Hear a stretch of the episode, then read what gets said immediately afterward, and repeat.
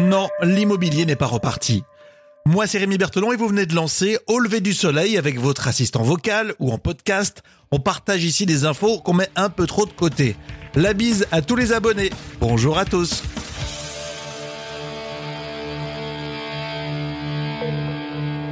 Au lever du soleil avec Rémi.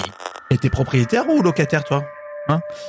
À la une de ce podcast, l'immobilier. Et non, c'est pas reparti. En tout cas, c'est ce que dit Alain Dinin, le PDG de Nexity, le premier promoteur immobilier français. Il le dit sur BFM Business. Les gens qui regardent ça d'un peu loin, comme euh, ministre de l'économie et des finances ou comme le haut comité de la stabilité financière. Ah, vous nous dites qu'ils regardent de loin le marché ouais, immobilier. Ils, regardent, ils font, ils font un peu comme on pourrait le faire et on va essayer de pas le faire. De la conversation de, de comptoir en disant tiens oui les prix montent alors tout va bien. Voilà l'immobilier est reparti. Ouais, la tournée elle est pour moi.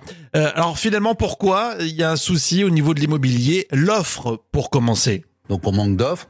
On peut expliquer pourquoi, mais entre autres euh, en raison des, des, des problématiques d'élections municipales et du gel des permis de construire, mais aussi parce que euh, un certain nombre d'élus euh, décident de pas trop construire parce que derrière ils n'ont pas les financements suffisants pour euh, assurer la création d'écoles, de transports, etc.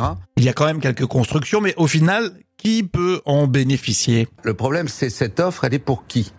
Effectivement, quand les prix montent, quand les taux d'intérêt montent, quand les conditions de crédit se durcissent, eh bien, ce sont toutes les classes moyennes, tous les gens qui ont peu de revenus, qui ont, contrairement à ce qu'on pense, pas d'épargne disponible, parce que là aussi, euh, certains euh, grands spécialistes disent oui, mais il y a tellement d'argent dans les le bas de laine, les 50 Français, milliards accumulés. on va les faire mettre sur le logement. Le problème, c'est que le bas de laine, il est plutôt chez des gens comme moi, de mon âge, qui qui peut se poser la question de savoir comment réinvestir dans l'économie. Ensuite, le PDG de Nexity parle de la couche un peu plus populaire. Un Français en médiane, c'est-à-dire il y a autant de Français qui gagnent cette somme-là que de Français qui ne la gagnent pas. Un couple de Français avec un enfant, c'est moins de 3800 euros. Mmh. Donc à 3800 euros, quand les prix montent, que les taux de crédit augmentent et que la Banque de France décide que vous n'avez pas le droit d'emprunter sur plus de 25 ans et surtout pas plus de 33% de vos revenus, eh bien vous avez toute une partie de la population qui peut plus acheter et qui ne peut plus acheter. Ça a été coupé.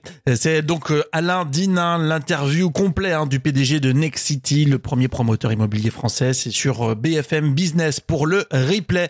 Alors pour aller un peu plus loin, le Figaro nous dit que le déconfinement a montré que les Français n'avaient pas abandonné leur projet immobilier. Reste à savoir si cette reprise est durable et à identifier les activités ou le type de biens qui peinent un peu à redémarrer. Et puis la Provence s'intéresse à l'immobilier d'entreprise. La crise est en train de bouleverser ce type d'immobilier, dit le quotidien du Sud. Télétravail, distance de sécurité, souhait de flexibilité. Bref, la crise a bousculé un peu les habitudes, pourtant bien ancrées dans les bureaux français. Et forcément, c'est un impact sur l'immobilier d'entreprise. N'oubliez pas, dans l'actualité musicale, on vous fait toujours découvrir le titre de BTS, le groupe coréen qui va sortir un album de K-pop le 15 juillet, single Stay Gold à découvrir dans notre playlist. Lancez-la tout de suite.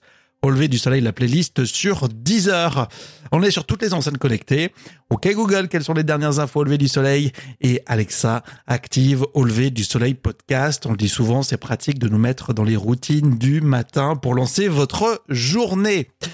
Euh, dans l'épisode précédent, on parlait du Covid-19 en France. Est-ce qu'il y a une accélération très forte du virus? La question est posée.